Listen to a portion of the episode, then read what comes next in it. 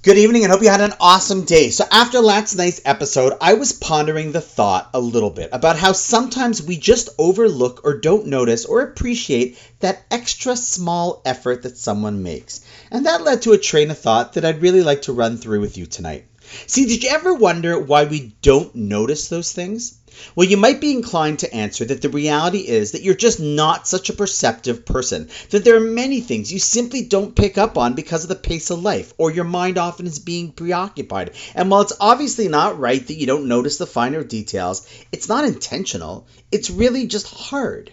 But then let me ask you the following question how often do people notice the small little inconvenient or annoying things that people do around them? The ones that grate on your nerves or really bother them?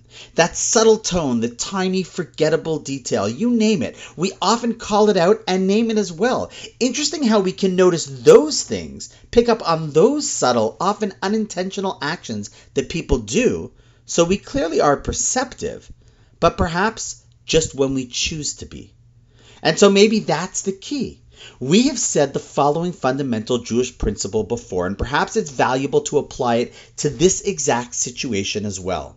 The principle is as follows Hashem created us with certain abilities, and it's our choice to use them for their purpose, for good, or we choose to use them for the exact opposite. Honestly, this is such an important principle to absorb and have as our lens when we're about to do anything. Hashem gives us amazing tools, and with that, we could use them for the exact reason that Hashem made them, or we end up using them for the exact opposite. And so too in this case. We are blessed with this ability to perceive subtle things.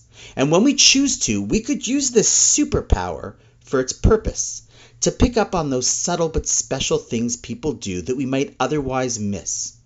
Or we could use it for the opposite and pick up on and point out those small, subtle mistakes that people make, which, if it weren't for our superpower, we would miss it. And chances are the relationship would be stronger as a result.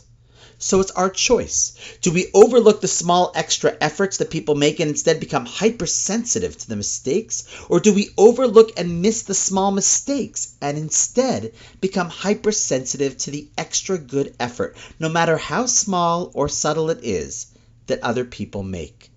It's definitely worth trying it and see what happens. And on that note, wishing you an awesome night, and I look forward to seeing you tomorrow.